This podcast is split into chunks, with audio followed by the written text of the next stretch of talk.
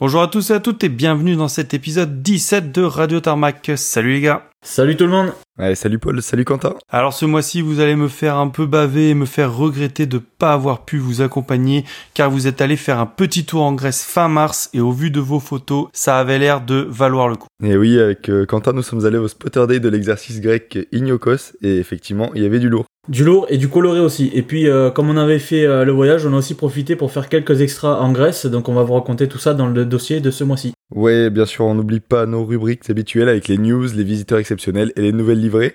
Et enfin, la nouvelle livrée allemande de ce mois-ci que vous avez forcément vue. Ouais, c'est vrai qu'elle est très spéciale cette nouvelle livrée. Après, euh, tout ça, on finira par nos coups de cœur, mais aussi nos coups de gueule d'Anto. Et ouais, fallait pas trop toucher au VC10 de Bruttingthor. Allez, on vous rappelle que si vous souhaitez voir les photos en lien avec l'épisode, ça se passe sur Instagram at Radio Tarmac, sur Twitter et Facebook. Et si vous souhaitez nous envoyer un email, c'est toujours la même adresse, radiotarmac tout attaché at gmail.com.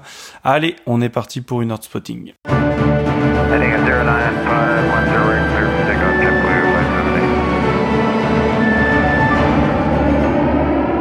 Allez, on commence tout de suite les news parce qu'il y en a pas mal et on part directement avec toi Quentin. Ouais, c'est ça. On commence les news de ce mois-ci ben, avec une mauvaise nouvelle, malheureusement, mais on le savait déjà que ça allait pas durer. L'EASA a annoncé ce mois-ci qu'elle allait stopper l'autorisation temporaire du transport de fret en cabine euh, dans des avions passagers pour le dernier trimestre 2022. Alors on en a beaucoup parlé cette année, euh, notamment dans les podcasts. Hein. on appelle ça les P-Freighters. Hein. euh, certaines compagnies ont surfé sur cette vague et cette demande en avion cargo qui est apparue à la suite du manque de vols passagers et donc le manque de capacité cargo en soute. Euh, oui, parce qu'il faut le savoir, environ 75% du cargo transporté par les airs l'est dans les avions passagers. Ouais, c'est ça, Paul. C'est ce qui a donné euh, naissance à ces avions euh, P-Freighter. Alors euh, pour nous, Spotter, c'était vraiment tout bénef puisque la plupart de, de ces avions étaient assez rares. Alors pour nous, Spotter, c'était vraiment tout bénef, puisque la plupart sont des avions assez rares qui ont été achetés à des prix bah, très bas, souvent euh, des 340, comme ceux, ceux d'Airhub ou d'European Cargo, ou encore euh, bah, avec les 330 de, de, Vamos, ou Esteon Airlines, ou Mallet Aero. Il y aurait encore une quarantaine d'avions euh, transportant régulièrement du cargo en cabine. Certaines compagnies toutes nouvelles, créées comme Alice Cargo, avaient carrément basé leur modèle sur ces avions. Donc euh, à voir euh, dans le futur euh, comment ils vont réagir face à cette nouvelle. Allez, ben moi je vais enchaîner, on va traverser l'Atlantique puisque De Havilland Canada vient de présenter le DHC 515, le dernier né de la famille Canadair qui a été présenté le 31 mars dernier. Donc le nouveau modèle a été annoncé hein, sous le nom DHC 515 Firefighter. Ce nouveau Canadair intègre de nouvelles technologies et de nouveaux matériaux qui élargissent ainsi l'enveloppe de fonctionnement de l'appareil. Les améliorations incluent notamment l'augmentation du réservoir d'eau hein, de 6000 à 7000 litres, des poids d'atterrissage plus élevés et de la possibilité de remplir en 14 secondes les réservoirs d'eau. Le poste de pilotage a lui aussi été modernisé et répond aux exigences réglementaires actuelles et futures. Alors le CL215, hein, qu'on appelle plus communément Canadair, a volé pour la première fois hein, le 23 octobre 1967. Équipé à l'origine de moteurs à piston, le CL215 est un vrai succès. Ce succès se confirmera hein, pour les versions suivantes, qui est le CL215T et le CL415 qui changera ses moteurs à piston pour des turbopropulseurs. Aujourd'hui, la sécurité civile est équipée de cette dernière version et on ne savait pas trop si un CL515 allait être produit car fin 2016, Viking Air avait acquis les certificats des CL215, 215T et 415. On pensait tous que Viking Air allait alors sortir un nouveau CL515, mais finalement, c'est de Havilland Aircraft qui a décidé d'aller de l'avant avec son programme DHC 515 après que des clients européens aient enfin signé des lettres d'intention pour l'achat des 22 premiers avions permettant de lancer la chaîne. Alors le premier d'entre eux devrait être livré d'ici 2025 et le 22e devrait être euh, livré lui vers 2030. Entre-temps, hein, d'autres clients potentiels auront alors simplement le temps d'envisager de renouveler leur flotte existante ou de procéder à de nouvelles acquisitions. Il est évident qu'avec le réchauffement climatique en cours et l'augmentation des incendies de forêt qui en résultent, il y aura un intérêt pour ce seul avion de lutte contre les incendies qui a été spécialement conçu pour ça. Ouais, c'est ça, Paul, on risque d'en voir encore pendant un petit moment. J'ai continué dans les news. Bon, déjà, je m'excuse pour ma petite voix qui est un peu cassée avec tout petit peu de retard, hein, puisqu'on a découvert que le Fury FB10 qui est immatriculé OOISS, était déjà en vente. Donc il est immatriculé en Belgique, donc, et si vous avez les moyens, bah, profitez-en, puisqu'il n'a que 22 heures de vol au compteur depuis sa restauration complète, donc quasiment à sa configuration d'origine, donc avec un moteur Centaur et une hélice 5 pales. Donc c'est surtout le seul euh, Fury aux couleurs de l'armée de l'air irakienne, donc avec une livrée sable et marron qui lui va, bah, moi je trouve, à ravir. Et euh, bah, ce camouflage date de 1947 et euh, certains chansons ont pu le voir en Belgique l'an dernier. Et du coup, notez-le bien, il a été annoncé au meeting de Melun cette année et ce sera peut-être donc la dernière occasion de le voir en Europe. Et bah, si ça vous intéresse, l'annonce est sur le site de Platinum Fighter. Bon, et puis puisque tu parles hein, des avions à vendre en taux, il y a aussi euh, le Hawker Hunter qui volait aux Pays-Bas, hein, le N294. Hein. son IMAT civil, c'était le GK-AXF. Et ben, il a été vendu à une société canadienne.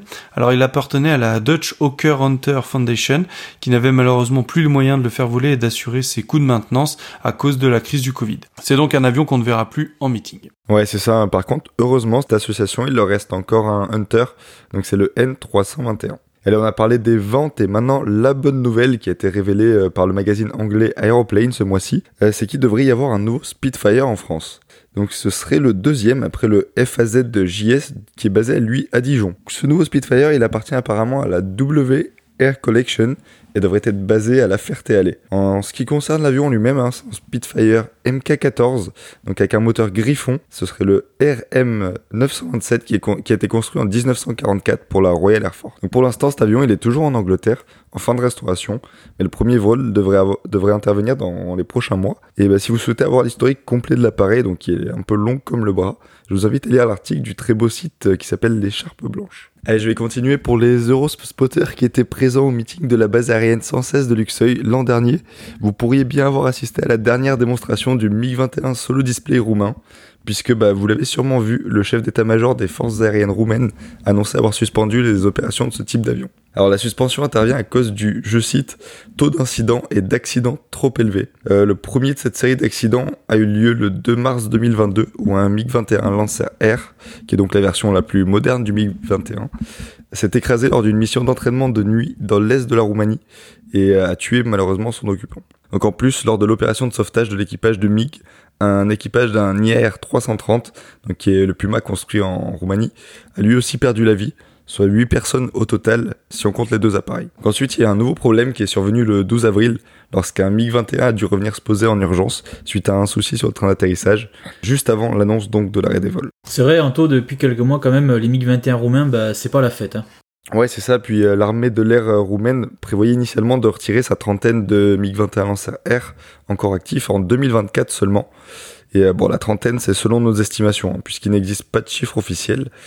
Et du coup, ça devait leur laisser le temps d'acquérir 32 euh, nouveaux F-16 d'occasion auprès de la Norvège cette fois, euh, puisqu'on vous le rappelle, les Roumains s'étaient également procuré 17 premiers F-16 d'occasion auprès du Portugal en 2016. Donc après avoir annoncé l'arrêt des opérations des MiG, le chef d'état-major roumain a aussi déclaré que la procédure d'acquisition des nouveaux appareils norvégiens donc allait être accélérée. Euh, les F-16 vendus par la Norvège ont déjà une quarantaine d'années quand même, hein, ce qui devrait rajeunir la moyenne d'âge de la flotte roumaine, mais sans toutefois être des appareils neufs. Mais en fait, ils ont euh, juste vocation à rester euh, opérationnels jusqu'en 2030, et donc jusqu'à l'arrivée des premiers F-35 en Roumanie seulement. Bon, on savait hein, que le temps des MiG-21 était compté, hein, mais j'avais espoir qu'ils les gardent encore un peu, mais bon, comme tu l'as dit, l'arrivée des F-16, la crise en Ukraine et les accidents ont accéléré les choses. C'est dommage parce que, bah, perso, j'en ai jamais vu et j'aurais bien voulu en voir. Ouais, pareil pour moi, jamais vu non plus. Ouais, bah, suite à ce retrait, s'il s'avère définitif en tout cas, ce qui n'a pour l'instant pas été dit clairement, euh, le dernier opérateur du MiG-21 en Europe sera donc l'armée de l'air croate, qui n'en possède plus que quelques exemplaires en état de vol, et euh, pour quelques années seulement, puisqu'ils seront bientôt remplacés par des rafales. Ouais, donc du coup, ça nous donne une bonne raison pour accélérer notre visite en Croatie. Exactement. C'est vraiment la prochaine destination qu'il faut faire euh, dès que possible. Allez, moi je vais continuer puisque depuis la guerre en Ukraine, la Russie subit des blocages et des sanctions importantes et ça se traduit aussi dans l'aérien puisque la majeure partie de l'aviation commerciale russe est composée d'avions Boeing et Airbus. Pourtant les Russes hein, savent faire des avions mais avec la chute de l'Union soviétique, les compagnies russes ont délaissé les Tupolev et autres Ilyushin pour des constructeurs occidentaux. Sauf que là avec les sanctions, le manque de pièces détachées va vite devenir un problème et c'est donc dans ce contexte que la société United Aircraft Corporation, dont fait partie Tupolev, a commencé à produire un total de 20 nouveaux avions TU-214. Alors le gouvernement russe a pris des mesures drastiques hein, pour sauver son industrie aéronautique, avec entre autres la reprise de la production du TU-214. Il est prévu de produire une dizaine d'avions par an, ce qui signifie qu'il faudra environ deux ans pour achever les 20 machines commandées. À terme, la Russie aimerait retrouver son autonomie aéronautique. Pour rappel, hein, le TU-214 est un avion à fuselage étroit faisant partie de la même famille que le TU-204. Hein. L'avion a volé la première fois en 1996 et il peut transporter un maximum de 210 passagers et on le compare souvent à un 757. Ouais, eh ben euh, allez, avant de passer à ce qui concerne les meetings avec toi, Paul, euh, un petit mot pour vous dire que si vous habitez Caen ou dans la région euh, du Calvados, hein, vous pouvez réserver un baptême de l'air en DC3. Et ça sera à bord du DC3 néerlandais, le PHPBA de la Dutch Classic Airlines, construit en 1944 en tant que C-47 c'est donc la version militaire du DC-3. Donc c'est donc un ancien avion de l'US Air Force. Hein. Les vols se feront donc à l'occasion de la commémoration du débarquement euh, de Normandie, où les C-47 ont joué quand même un rôle euh, immense, et dont le PHBPA est un vétéran puisqu'il a lui-même participé en juin 1944. Les vols s'effectueront donc du 3 au 6 juin, à raison de 3 vols par jour au départ de Caen.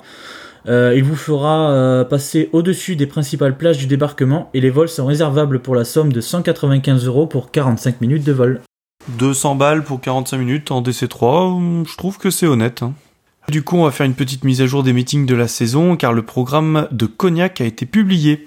Bon, bah, on peut tous remercier un monsieur Poutine, car la liste des avions étrangers est minimale. Alors, regardons de plus près ce programme. En vol, on aura donc les Mustang X-Ray, hein, la patrouille de PC-21 qui jouera à domicile, tout comme le drone Reaper qui fera aussi une démonstration en vol.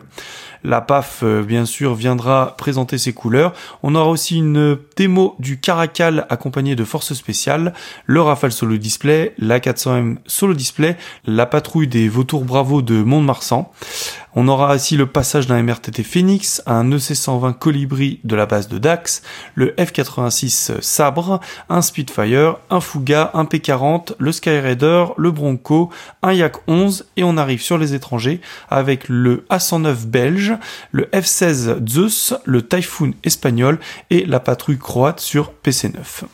Au niveau du statique, eh ben écoutez, ça sera un peu la même chose. On aura de la 400M, on aura aussi du 2000C, du 25 Île-de-France, dont la livrée spéciale Gusto qui a été annoncée, du 2000D, du Xingu, de la Gazelle, du Rafale Marine, du Dauphin, du Canadair, de l'Écureuil, du TBM 840 de la DGA et au niveau des étrangers, on aura un Tornado allemand, un M346 de Singapour et un Mi-17 croate. Ouais, c'est vrai que le programme c'est assez maigrichon. Hein. Heureusement que le Tornado allemand et le Mi-17 croate euh, amènent quand même un peu de piquant. après, par contre, je trouve que c'est très bien que l'armée de l'air dévoile le programme avant. Vu le prix des Spotter Day, au moins on sait ce qu'on va pouvoir voir.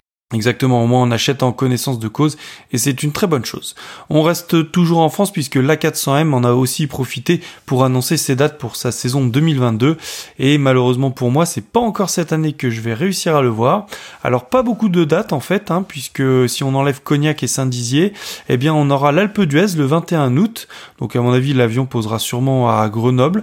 On aura Air Légende à Melun-Villaroche les 10 et 11 septembre, le meeting de Toulouse à Francazal le 24 et 25 septembre, Servolix le 1er octobre et pour finir Sainte-Maxime dans le sud les 15 et 16 octobre. On continue dans les programmes puisque les Flying Bulls, la célèbre flotte autrichienne de Red Bull, a publié son calendrier 2022 et il y a deux dates en France. Ça commencera au mois de mai avec les 14 et 15 mai à l'Hélico Cholet 2022 où Red Bull enverra son Bristol 171 Sycamore et son BO 105. Un mois plus tard et toujours dans l'ouest de la France, le 11 juin au Vendée Show au Sable d'Olonne, on aura le BO 105 mais aussi et surtout le F4U Corsair. Ouais, c'est très bien que Red Bull euh, vienne remplir des petits euh, meetings hein, euh, et ne se concentre pas que sur les grosses dates européennes. En plus, le Sycamore à Cholet, franchement, c'est super machine. Hein. Ouais, en plus, il doit pas y avoir une grosse autonomie hein, sur cet hélicoptère.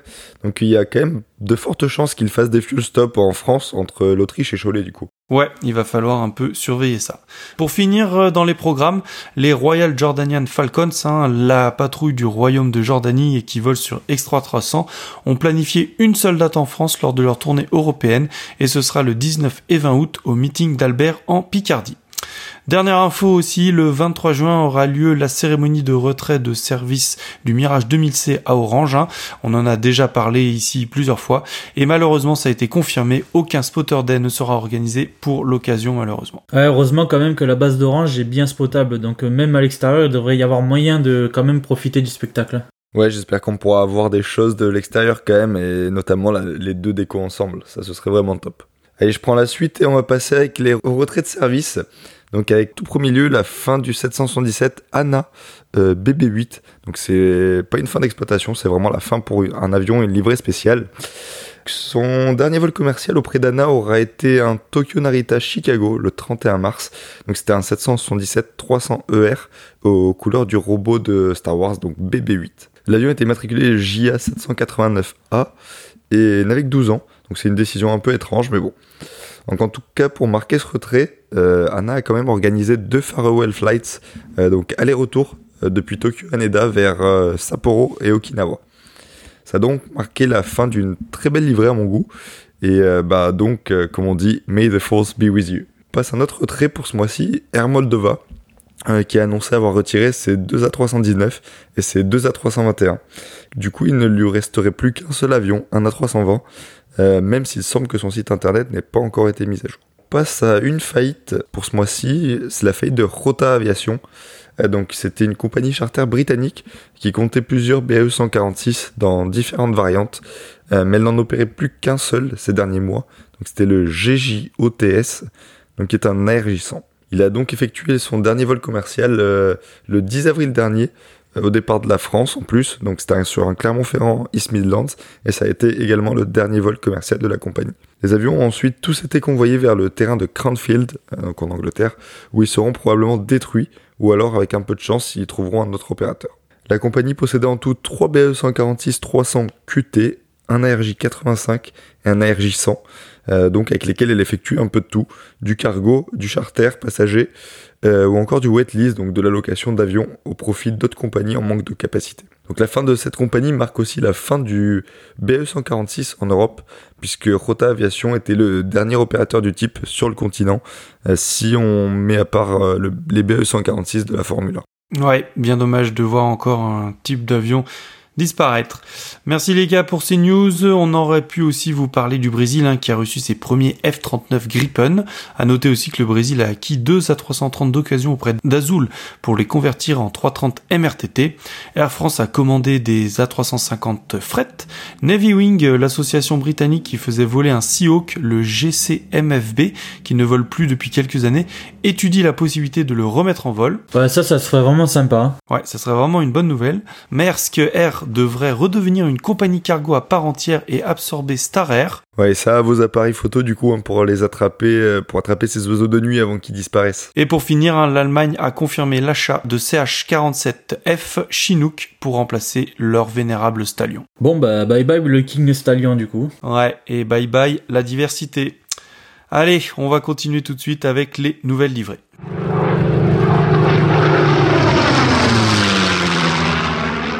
Eh ben du coup pour les nouvelles livrées, on a eu pas mal de nouvelles choses à dire ce mois-ci. Et Quentin, je te laisse commencer. Ouais, je vais commencer. Alors euh, non, cette nouvelle livrée n'est pas un poisson d'avril, hein, comme on aurait pu le croire, et à vrai dire, je pense que ça aurait été préférable. Mais Condor a présenté ce mois-ci sa nouvelle identité. Alors je pense que dans l'histoire des livrées les plus moches qu'on ait pu euh, voir sur un avion de ligne, Condor doit entrer dans le palmarès, hein, honnêtement. Fini la jolie livrée euh, grise et jaune héritée de Thomas Cook, hein, place maintenant un avion entièrement rayé. Un peu comme un uniforme de prisonnier. Oui, oui, c'est pas, pas une blague. Hein. Alors la compagnie estime que Condor est donc une compagnie faite pour les vacances et que les vacances sont symbolisées par les rayures qu'arborent les parasols, les chaises de bain ou les serviettes de plage. C'est donc avec une immense joie ou tristesse, à vous de choisir, hein, que l'on a pu voir la première euh, livrée sortie des ateliers de peinture de Maastricht aux Pays-Bas. Il s'agit du DAIAD, qui est un Airbus A321 euh, revêtu de la nouvelle identité de couleur jaune et qui est rentré vers Francfort le 4 avril dernier. Le même jour, euh, c'est le second qui est sorti des ateliers de Sabena à Toulouse, mais cette fois-ci c'était un Airbus A330-900 portant la couleur verte et qui sera prochainement immatriculé DANRD. Alors plusieurs appareils sont attendus par la compagnie et donc plusieurs couleurs seront à l'honneur telles que le bleu, le vert, le jaune, rouge ou le beige. Eh bah désolé les gars, mais moi j'aime plutôt bien cette nouvelle livrée. Ça va être sympa de chasser et de t'avoir toutes les couleurs. Donc euh, perso, moi ça me dérange pas. Allez, au tour de la compagnie chypriote hein, de mettre à jour sa livrée qui était la même depuis la création de cette nouvelle compagnie en 2016. Fini donc l'avion entièrement vert avec les branches d'olivier qui était plutôt original et au final pas si moche que ça avec une belle lumière. Place maintenant à un avion entièrement blanc avec la dérive peinte en vert pâle sur laquelle on retrouve toujours la branche d'olivier. Les wingtips et les moteurs reprennent également cette même teinte sur lequel on retrouve le dessin d'un bélier aux couleurs jaune et or. Quant à la police d'écriture du nom de la compagnie, elle ne change pas, même couleur, même position. Ouais, on peut dire quand même que c'est une mise à jour euh, standard de leur livret, hein, même si personnellement je trouve un peu dommage qu'ils fassent la même chose que les autres compagnies, style ben, Iberia ou Lufthansa. Hein. Ouais, merci les gars, moi je vais passer avec une, à une nouvelle livrée qui est sympa aussi, hein. donc c'est une petite déco spé euh, chez nos amis ibériques. Donc c'était pour fêter l'Eurovision en mai prochain. La compagnie espagnole Welling a créé une toute nouvelle déco spé, assez sympathique quand même. Donc c'est sur l'Airbus A320 immatriculé EC NDC euh, qui garde la livrée standard Welling, mais il a revêtu sur tout l'avant du fuselage une grosse bande de plusieurs couleurs, euh, donc du violet, du jaune et bleu, sur laquelle on retrouve une partition de musique enfin du moins des, notes de musique, et un micro filaire. Sur la partie arrière, on retrouve un sticker Eurovision, dont le V est en forme de cœur, rempli avec le drapeau italien, puisque cette édition 2022 aura lieu à Turin, en Italie. Ouais, Vueling aime bien hein, faire des petites livrées spéciales comme ça pour les événements ou des partenariats. Ouais, c'est vrai qu'ils ont pas mal de, de livrets. Je sais pas si elles sont sponsorisées, mais ils en ont un petit paquet avec les Disney, les choses comme ça. Ensuite, je passe à une nouvelle livrée. Donc, c'est pour la compagnie Montenegro Airlines, donc qui avait cessé ses opérations euh, à cause d'une faillite. Donc aujourd'hui, c'est donc sous un nouveau nom et une nouvelle livrée qu'on la retrouve. Euh, la compagnie se nomme désormais Air Montenegro et se constitue de, actuellement de deux Embraer 195, dont l'un est revêtu de la nouvelle identité.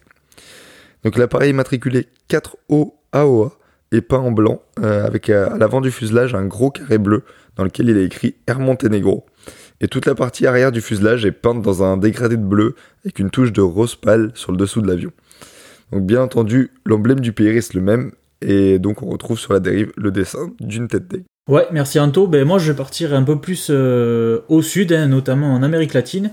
On vous en parle euh, uniquement parce qu'elle est belle et aussi parce que certains chansons ont pu la voir à Toulouse lors de la livraison ou lors des vols d'essai de l'appareil.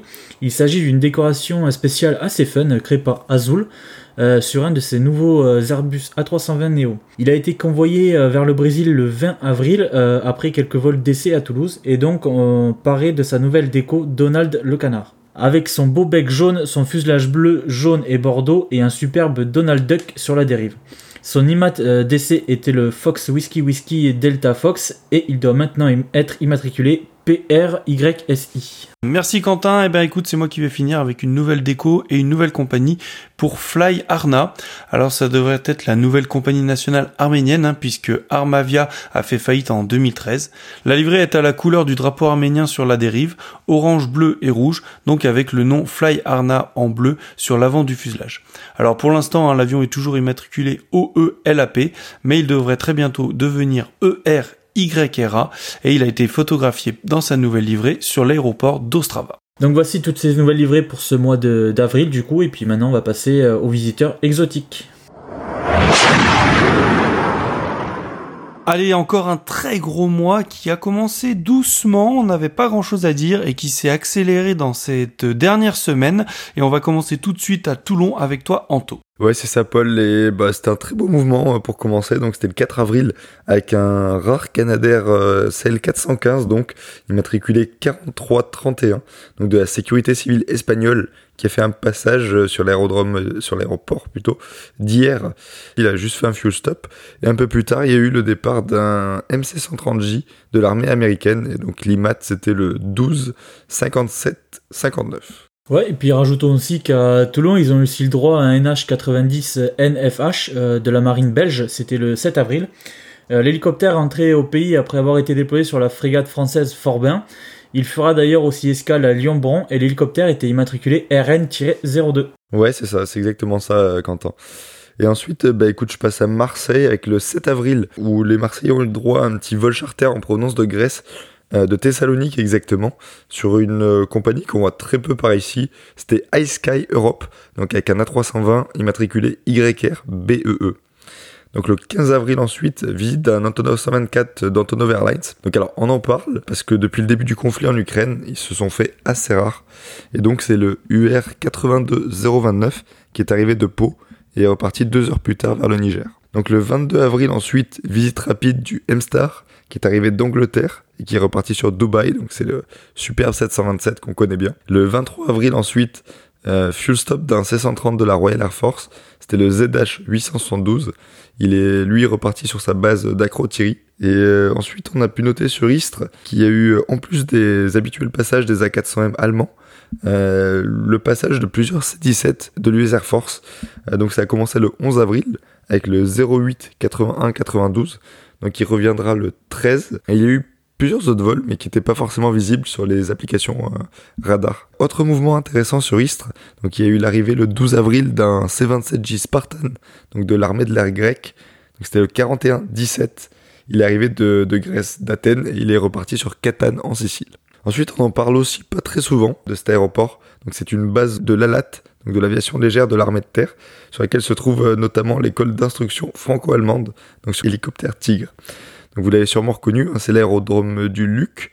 Et donc ce mois-ci, le 7 avril, il y a eu un H145M du euh, SAR allemand euh, qui s'est posé sur la base pour la journée.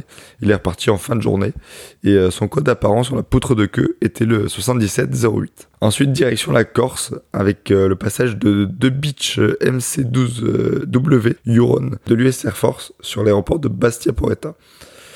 Donc c'était le 09 06 48 et le 09 06 85. Allez, merci Anto. Du coup, je vais prendre la suite. On part direction Tarbes avec une arrivée au petit matin du 14 avril d'un Airbus A330-300 de Philippine Airlines en provenance de Dubaï pour stockage. C'était le RP-C8760. Direction Toulouse, le 7 avril, Air France a envoyé euh, du coup sur Toulouse l'un de ses euh, deux Boeing 777 cargo.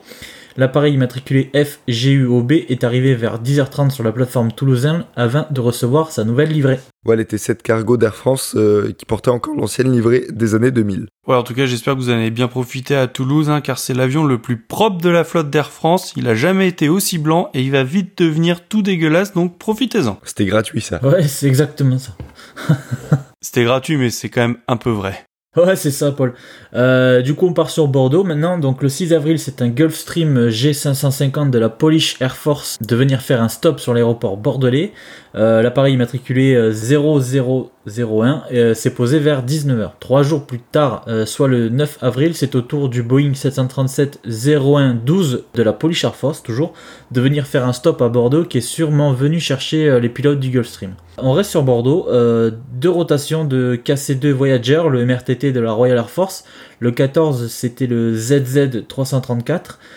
Et le 23, c'était le magnifique Voyager aux couleurs du gouvernement, le ZZ 336. Pour finir sur Bordeaux, le 25, c'était un C130J canadien immatriculé 130 616 qui est arrivé au petit matin. Un peu plus honneur, cette fois-ci, on remonte la côte pour aller sur Nantes avec euh, le 23 avril l'arrivée euh, imprévue de l'Airbus A340-600 d'Air Atlanta Icelandic, le TFLFC, qui vole en fret. Hein. Euh, l'avion a dérouté euh, deux Châteauroux et à l'heure où on enregistre, l'appareil attend toujours sa barre de push afin de pouvoir repartir. On remonte direction Brest cette fois-ci avec le 1er avril le passage d'un C-26 de l'US Navy, euh, la version militaire du Metroliner, c'était le 90-0528. On passe à Châteauroux maintenant. Le 2 et 3 avril, c'était un Liu Xing pakistanais, le R11 003 euh, depuis Istanbul qui est reparti sur les Açores, sûrement pour continuer ensuite vers les USA comme à leurs habitudes. Ouais, alors avec l'été qui approche, hein, est-ce que l'armée pakistanaise va basculer sur Marseille comme ils font généralement? On va bien voir. On va bien voir, on va suivre l'affaire. Le 8 avril, toujours sur Châteauroux, c'était le départ d'un C-130H-30 saoudien, la version longue du C-130 donc. Euh, c'était le 16-30 avec un camouflage gris de ton. Le même jour, toujours sur Châteauroux, départ aussi d'un C-17 de l'armée de l'air du Qatar, le A7-MAP. Nouvelle du coup qui vient de tomber, c'est l'ancien euh, Airbus A340 de l'armée de l'air euh, FRAJA euh, qui était stationné à Châteauroux depuis le mars 2021 et parti vers l'Indonésie le 9 avril sous l'immatriculation FHFDD. Alors très curieux de savoir ce qui va devenir, je pense qu'on aura des réponses dans les prochaines semaines.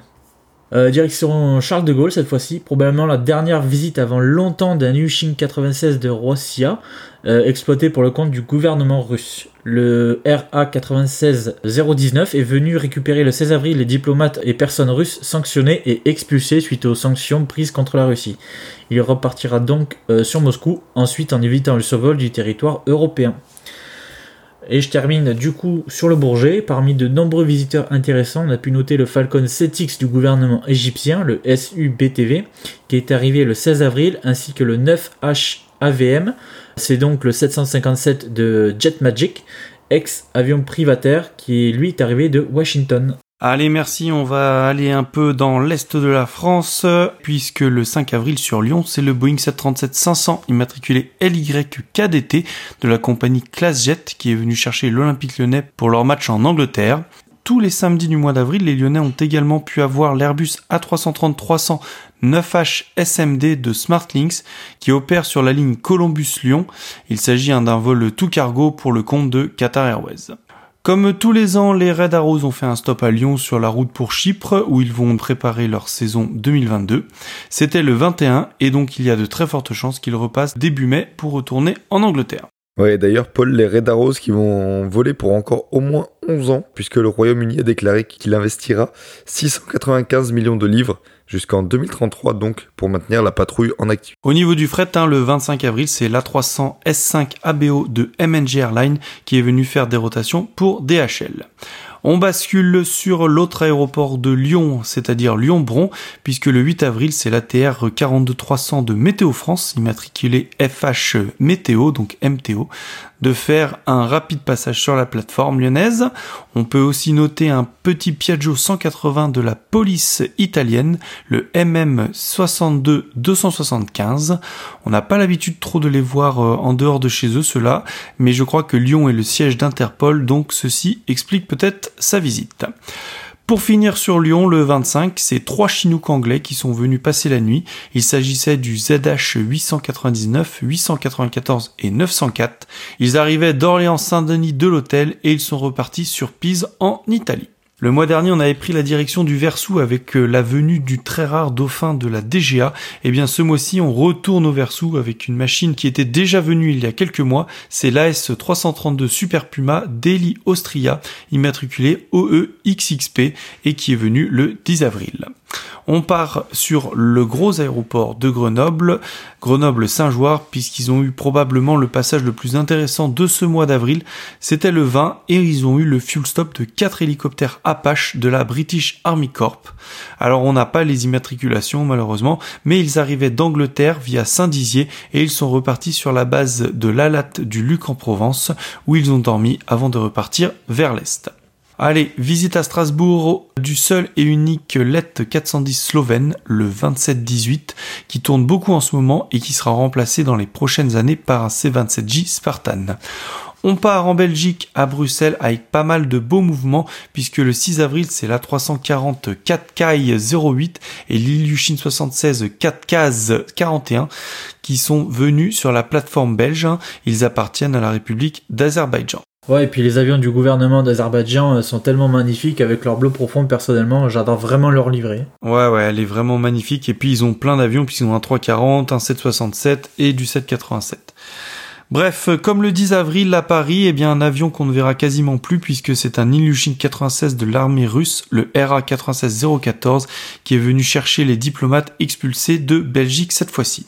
Direction la Suisse avec la réouverture le 2 avril de la ligne entre Amman en Jordanie et Genève avec un stop à Zurich.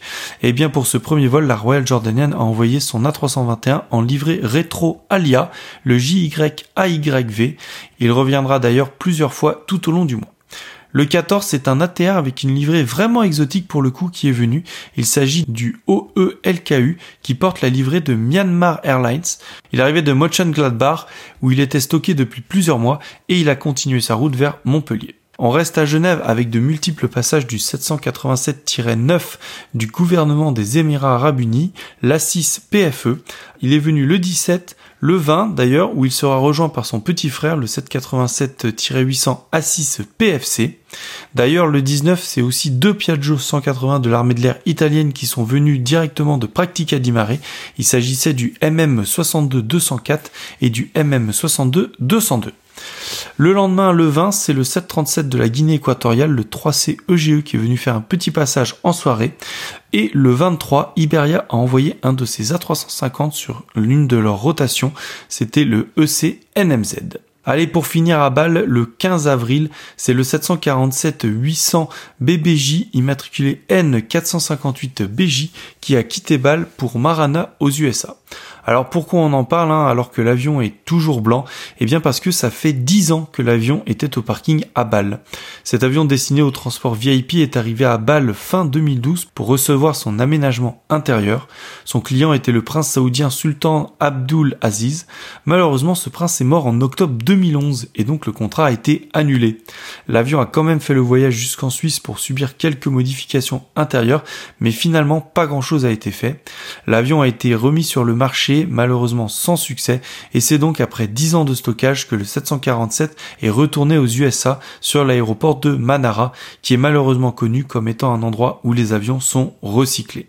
Alors on ne sait pas si c'est le destin qui attend le N458BJ, mais si c'est le cas, ce sera le premier 747-800 à être recyclé, et tenez-vous bien, il n'aura volé que 42 heures dans toute sa vie.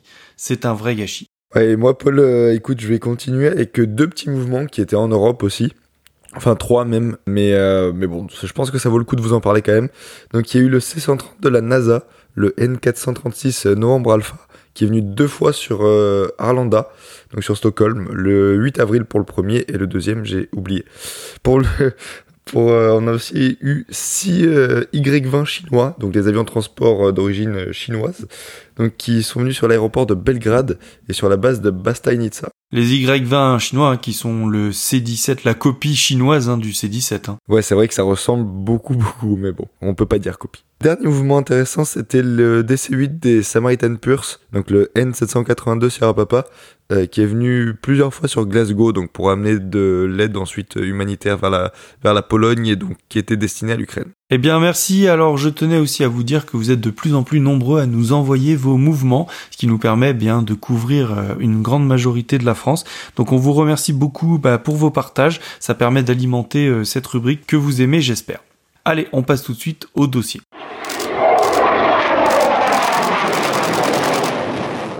Allez, on va pas perdre de temps pour notre dossier de cet épisode 17 qui porte sur l'événement auquel Quentin et Anthony ont pu participer, le Spotter Day de l'exercice Ignokos en Grèce qui s'est déroulé le 28 mars sur la base aérienne d'Andravida. Alors les gars, avant de commencer ce débrief, pourquoi vous avez décidé d'aller en Grèce? Bah alors notre première motivation, Paul, bah, c'était les photos qui ont été faites lors des éditions précédentes. Bah, à chaque fois qu'on lisait les reports des spotters, ça donnait vraiment envie, rien vous cacher. Et en plus, on savait que sur cet exercice, on allait pouvoir voir des choses exotiques qui sortent rarement de leur pays et qui viennent euh, très peu par chez nous en fait. Et quand je dis par chez nous, je veux bien entendu parler des pays, des pays euh, limitrophes à la France aussi, comme l'Espagne ou l'Angleterre. Deuxième point, c'est la fin entre guillemets des restrictions Covid qui jusque-là nous ont empêché de faire euh, quasiment quoi que ce soit. Et dernière motivation, la liste des participants pour cette édition 2022 avec euh, les Américains, les Canadiens, euh, les Français, les Grecs, les Chypriotes, les Italiens, les Slovènes et les Israéliens. Ouais, Anto, à la base, on aurait dû voir tout ça, mais finalement, euh, nous avons eu ben, les F-16 grecs, les F-4 grecs, les Mirage 2000 grecs, les F-16 israéliens ainsi que leurs G550 de guerre électronique, les F-15 euh, de l'US Air Force, les Tornado italiens, les PC9 slovènes et le petit passage d'un T2 Buckeye grec, mais ça on ne le compte pas étant donné qu'il n'était pas prévu. Ouais, c'est ça. Hein. Après, pour moi, ça valait quand même largement le coup, même s'il n'y avait pas les Émirats arabes unis hein, qui participent d'habitude à l'exercice, enfin qui ont pour l'instant participé à chaque fois. Donc euh, j'avais jamais vu de matériel grec de toute façon, excepté le F-16 et surtout pour moi le vraiment euh, l'avion à avoir c'était le F4. Il faut pas oublier le T2 aussi qui a été euh, une super surprise le lundi pour moi. je m'attendais vraiment pas à en voir un et on a été très chanceux puisque les spotters du jeudi n'ont pas eu eux cette chance de le voir. Et je vais finir avec notre quatrième et dernière motivation, bah, c'est le coût du voyage qui franchement était largement abordable pour un spotter day et surtout à l'étranger. Effectivement, hein, ça donnait envie. Hein. Malheureusement, moi, j'ai pas pu vous accompagner à cause du travail. Mais du coup, euh, comment vous êtes organisé pour y aller? Mais écoute, c'était plutôt simple. Euh, à vrai dire, pour un trip de trois jours. C'est court, hein, mais on n'avait pas l'occasion de rester plus pour des raisons perso. C'est un peu moi qui ai, qui ai forcé le truc, mais. Euh, donc on est parti samedi dans l'après-midi via nos aéroports respectifs pour se rejoindre directement sur Athènes le soir même. Et quand je dis soir, c'était plus à 1h du matin.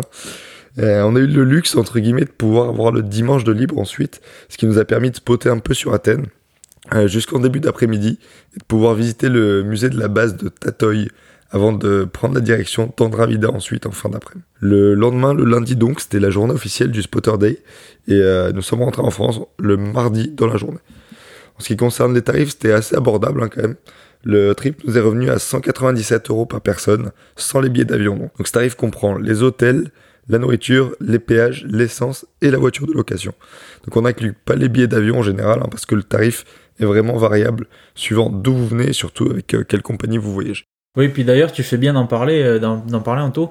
Euh, ben, vous commencez à nous connaître et bien entendu que dans ce genre de trip, ben, personnellement, j'ai cherché s'il n'y avait pas de vol à la con à faire et il s'avère que s'il y en avait un. Un peu d'exotisme ne fait pas de mal et surtout, je pense qu'il était temps de le faire étant donné que j'étais sur l'une de ces deux destinations. Alors je veux bien entendu parler du Boeing 787 opéré par Scoot sur la rotation Athènes-Berlin. Franchement, c'était vraiment un bonheur de pouvoir voler sur un Boeing 787 sur une ligne européenne et surtout de pouvoir voler sur une compagnie singapourienne en Europe. D'autant plus que le vol ne pas coûté euh, plus cher qu'un vol Ryanair, hein, car il m'a coûté 45 euros avec le choix du siège. Donc autant se faire plaisir. Ouais, franchement, ce trip, hein, plus vous me le racontez, hein, plus je suis dégoûté parce que rentrer avec le scoot, c'est un truc que j'ai vraiment envie de faire depuis longtemps.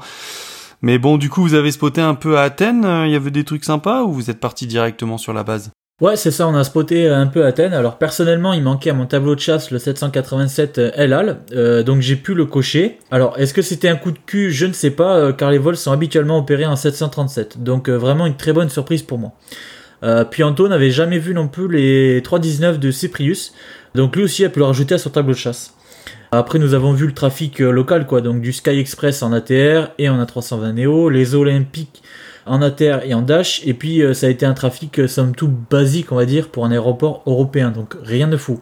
Mis à part peut-être la 320 d'Etihad que nous n'avions jamais vu tous les deux, mais en même temps, ils sont assez rares en Europe. Mais euh, rappelons tout de même que nous sommes hors saison, donc je pense qu'en plein été, il doit y avoir quand même des trucs sympas avec pas mal de charters. Hein. Ouais, bon après, on sait que spotter en Grèce, euh, c'est un peu chaud. Hein. Vous avez pas eu de problème à Athènes? Alors à Athènes, non, Paul, on n'a pas eu de problème. Après, on s'était mis dans la finale, en fait. On n'avait pas de visuel direct sur les installations aéroportuaires.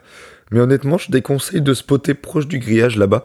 Et surtout, ne sortez pas d'échelle. Moi, ils sont pas très tolérants. Et petite anecdote, en repartant en France, j'ai voulu prendre une photo d'un 737 FedEx, euh, donc rien de fou, à travers les vides du terminal. Hein. donc j'étais dans le terminal en tant que passager, en zone réservée. J'avais passé tous les contrôles de sûreté et tout. Et un policier est venu me rappeler à l'ordre. Donc je pensais que depuis l'intérieur de l'aéroport, il n'y aurait aucun souci, mais non, apparemment ça pose problème. Donc bon, je vous déconseille fortement d'aller spotter au grillage si vous voulez pas finir au poste de police. Et du coup, vous avez visité le musée de Tatoy alors? Ça valait le coup?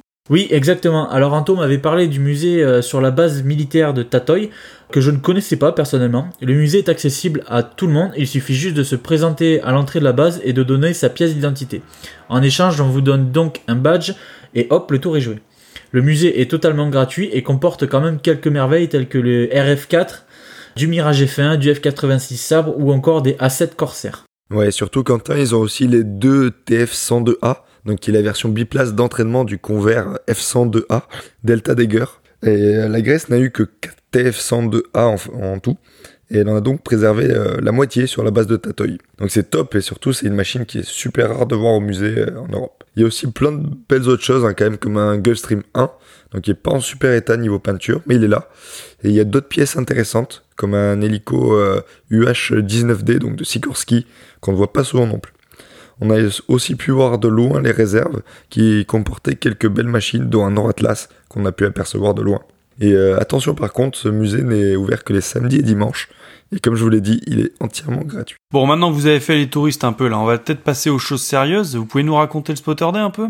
Allez, on va commencer avec le Spotter Day. Le rendez-vous était annoncé le 27 à 9h devant le portail de la base. Mais nous avons décidé de nous présenter environ une heure avant. Alors, d'une part pour ne pas trop faire la queue étant donné qu'on ne connaissait pas le nombre de spotters, mais surtout pour voir s'il ne fallait pas remplir des formalités avant. Pour être honnête, il y a eu zéro communication entre les spotters et la base.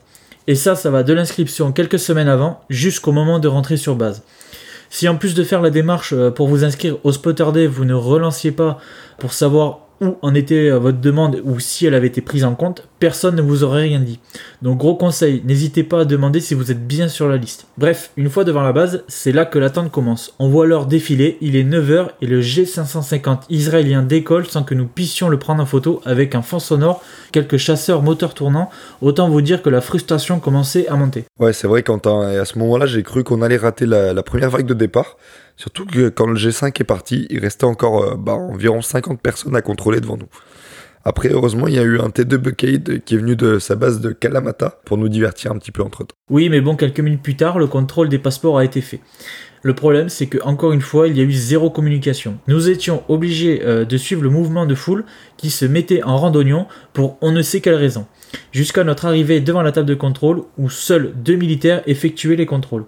Alors pour environ 300 spotters, je vous laisse imaginer le temps que ça a mis. Après ça, on nous a fait euh, former euh, des groupes d'environ 30-40 potters et c'est en attendant le bus que les passes sanitaires sont vérifiées. Une fois toute la paperasse effectuée, on a pu euh, monter dans le bus qui nous a déposé au point de spot pour la journée. Ah ouais, un peu laborieux l'entrée en fait, hein. mais bon, c'est souvent comme ça dans les spotters day. Hein. On sait que pour rentrer, c'est toujours un peu compliqué. Et du coup, le point de spot, alors c'était où? Vous étiez bien placé? Alors le point de spot, euh, personnellement, j'ai euh, plutôt bien apprécié. C'était un grand champ qui a été tendu et qui permet à tout le monde de se mettre en ligne parallèlement au taxiway et à la piste. Ouais, le point était top. Hein. Moi aussi, je trouve euh, que c'était vraiment bien. Bon, bien sûr, il y avait quelques obstacles habituels, style antenne et radar, mais bon, t'es sur une base militaire, donc bon, il n'y a pas le choix. Autre chose que j'ai bien aimé, c'est que ce terrain est en pente et dans le bon sens. Ça fait qu'il est assez simple de prendre des photos, même en étant en second rang. bon, ok, je suis pas petit, mais pour moi, ça allait. Oui, c'est vrai que tu as pas mal bougé quand même. Hein. Ouais, c'est ça, je voulais avoir les avions de trois quarts avant, sans être gêné par le radar et le petit baraquement qu'on avait euh, pile en face à cet endroit. Et euh, pour vous donner une idée sur les objectifs nécessaires, il fallait un 110 mm à peu près pour avoir un F4 ou un F15 plein cadre sur un capteur APS-C, euh, à la perpendiculaire du coup. Pour les photos sur la piste, il fallait plutôt un 250-300 mm pour avoir un F15 plein cadre lorsqu'il passait à notre perpendiculaire. Donc malheureusement, niveau orientation, si vous avez beau temps, vous serez en contre-jour euh, jusqu'à environ midi, midi 30. Pour nous, il a fait nuageux tout le début de matinée. Et bah tant mieux du coup, puisqu'on n'a pas eu de contre-jour au moins.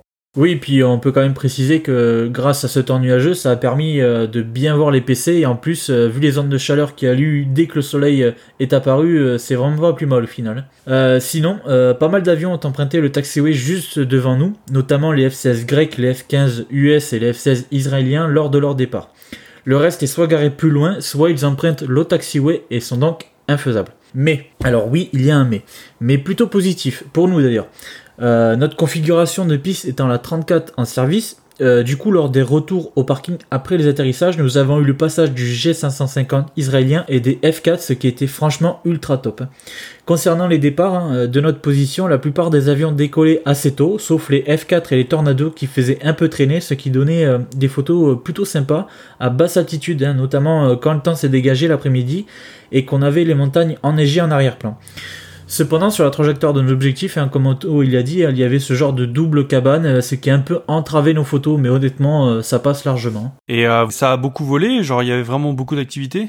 Alors oui, hein, moi je trouve que ça a vraiment beaucoup volé. Vu le nombre de participants en tout cas, qui restait quand même assez faible cette année à comparer des années précédentes, ça doit vraiment être la folie quand il y a les Émirats Arabes Unis et bah, d'autres pays qui se rajoutent. Et bon, malheureusement pour nous, la situation en Ukraine nous a privé des, des F-16 roumains aussi. Mais bon, l'essentiel est là pour moi. On a eu quasiment tous les chasseurs grecs, sauf le Rafale, hein, qui est passé le jeudi par contre.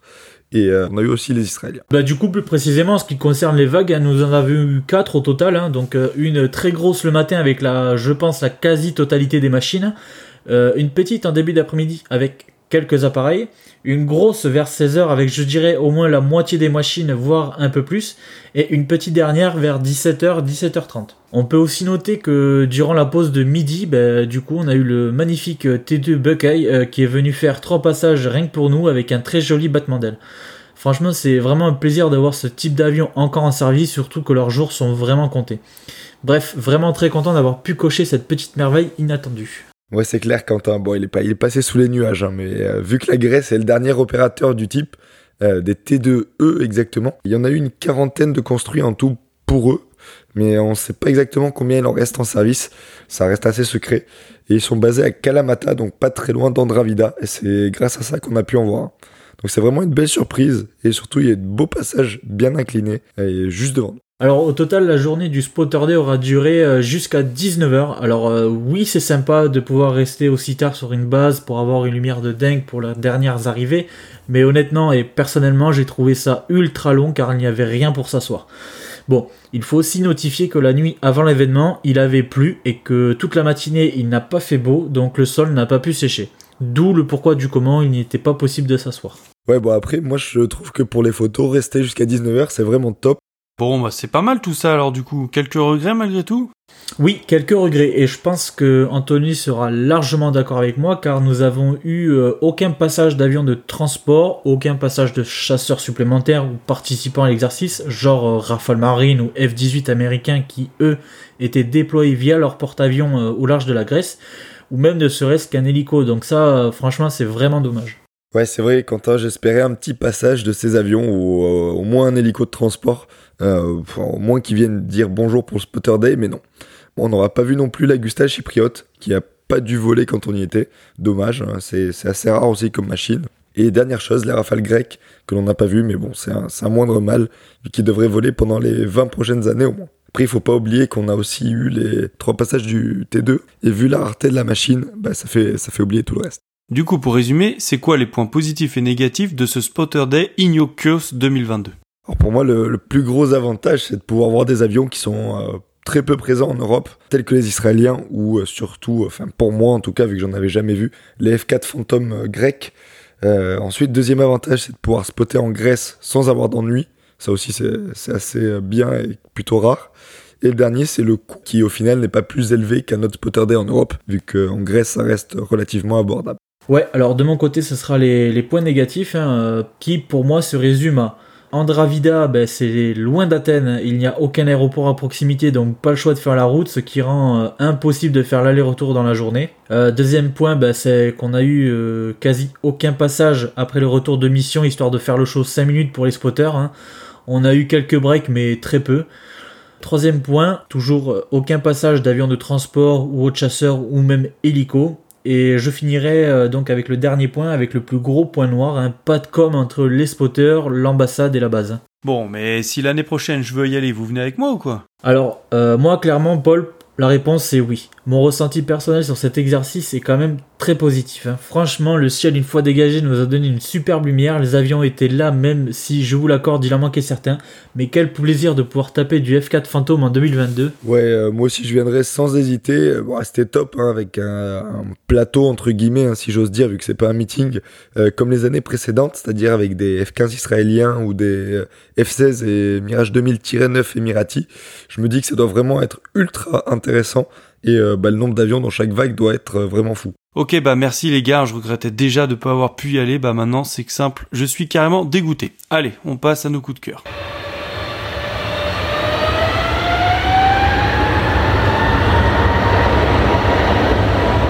Allez, bah, je vais commencer mon coup de cœur de ce mois-ci avec un livre, hein, comme le mois dernier, mais cette fois il y a des images, il n'y a pas que du texte. Alors il s'agit du livre des 90 ans de la 36e escadre.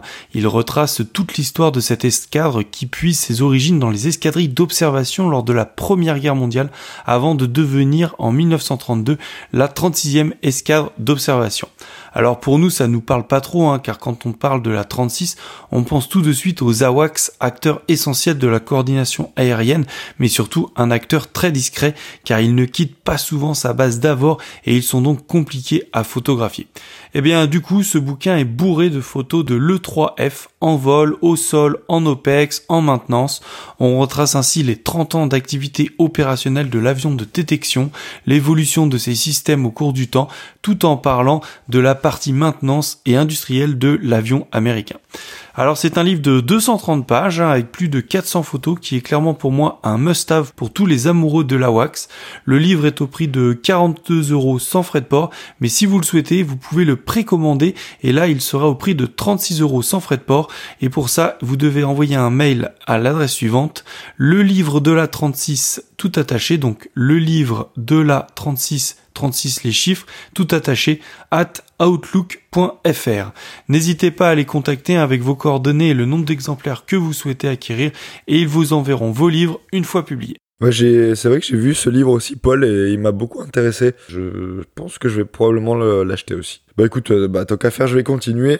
Et euh, bon, pour moi, il n'y a pas de coup de cœur, ce sera un coup de gueule ce mois-ci. Donc, comme on vous l'a dit en intro, ça se passe en Angleterre et euh, ben, malheureusement, encore une fois, à Brentixthorpe. Donc, si vous vous souvenez bien, on vous avait déjà parlé de cet endroit où avaient lieu les Cold War Jet Days, donc les fameux roulages à grande vitesse effectués par de nombreux avions de construction britannique et qui sont préservés en état de roulage par de nombreuses équipes de passionnés. Ben, c'était juste magnifique de pouvoir entendre le son de ces avions et de les voir rouler grâce à leur propre moteur.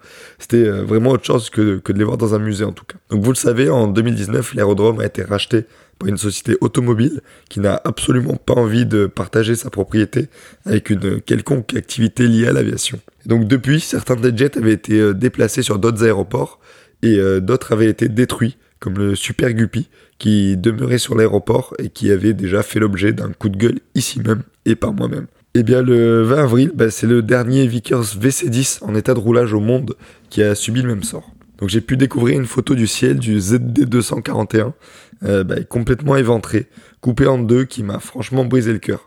J'avais, euh, j'avais espoir en tout cas que cet avion puisse être sauvé et déplacé euh, quelque part, mais, mais non, et malheureusement, je l'ai appris via cette photo. Triste retour à la réalité, donc, et je pense que c'est euh, encore une perte énorme pour le monde de l'aviation, surtout que les VC-10 restants doivent se compter sur les, sur les doigts de la main. Donc, les VC-10 sont des avions que j'ai à peine connus, hein, pour revenir un petit peu sur l'avion. J'ai eu la chance d'en voir deux fois, mais ils étaient vraiment uniques avec leurs quatre réacteurs montés à l'arrière et au bruit caractéristique bref, c'est très triste et je pense que ça a dû l'être encore plus pour les euh, membres de l'association euh, ZD241, euh, VC10 Preservation Group, donc qui ont bichonné, maintenu et préservé l'avion, du coup depuis son retrait du service actif de la RAF. Et ben, autant de passion, autant de temps et autant d'argent dépensé pour voir son, bébé, son avion disparaître ainsi, ça doit vraiment faire très très mal. Et toute petite nuance et petite lueur d'espoir, puisqu'il reste quand même le ZA 150 euh, donc un autre VC10 à Dunsfold qui appartenait lui au musée de Brooklands mais qui a depuis été revendu et réimmatriculé aux États-Unis euh, donc en novembre avec un futur qui est inconnu. Et euh, ben, comme on dit les tsop Ouais bah merci Anto pour ce coup de gueule et puis on va rester en Angleterre puisque moi c'est une petite photo bien sympathique et donc ça sera mon coup de cœur pour ce mois-ci avec une photo que le pilote de la Royal Air Force Jim Schofield a prise en 2019. Alors oui, la photo date un peu, mais le charme pour moi est toujours là. Pour ceux qui ne connaîtraient pas euh, Jim Schofield, hein, vous avez dû sans doute le voir euh, lors d'un meeting, hein, puisque ce monsieur n'est ni plus ni moins que le pilote de démonstration chez Speedfire.com. Euh, mais en plus de cette étoffe, il est également ben, pilote de F-35, pilote de Harrier, pilote de Bristol SE5A et d'Airbus A320. Bref, revenons à notre photo, puisqu'il s'agit là d'un vol qu'il a effectué en 2019 dans le port de Portsmouth. Alors, qui dit pilote de la Royal Air Force et pilote de Spitfire dit forcément passage à l'anglaise.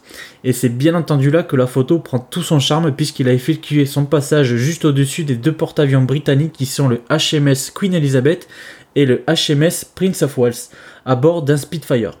Sur la photo, on y voit donc l'aile du Spitfire abordant le magnifique camouflage anglais et portant également la cocarde du pays avec un bout d'aile les deux porte-avions. Personnellement, je trouve la compo magnifique. Eh bien, n'oubliez pas que cette photo ainsi que toutes celles qui sont en lien avec l'épisode sont retrouvables sur notre Instagram at Radio Tarmac. Eh ben écoutez, merci les gars encore pour ce bon épisode. Merci de nous avoir raconté votre trip en Grèce et j'espère qu'on pourra en refaire très vite car moi je vous avoue que là j'ai hâte que la saison commence. Ouais, de toute façon il va y avoir pas mal de meetings euh, cette année. Probablement pour moi ce sera plutôt du meeting français mais bon il y a quand même de belles choses à voir. Et euh, bah, une nouvelle fois, désolé pour euh, ma petite voix, un petit coup de froid pris au mauvais moment, et ça donne ça. Bah, merci à vous pour votre écoute, et puis à une prochaine pour euh, un nouveau dossier. Allez, merci à tous, et à la prochaine. À bientôt. Heading at 095.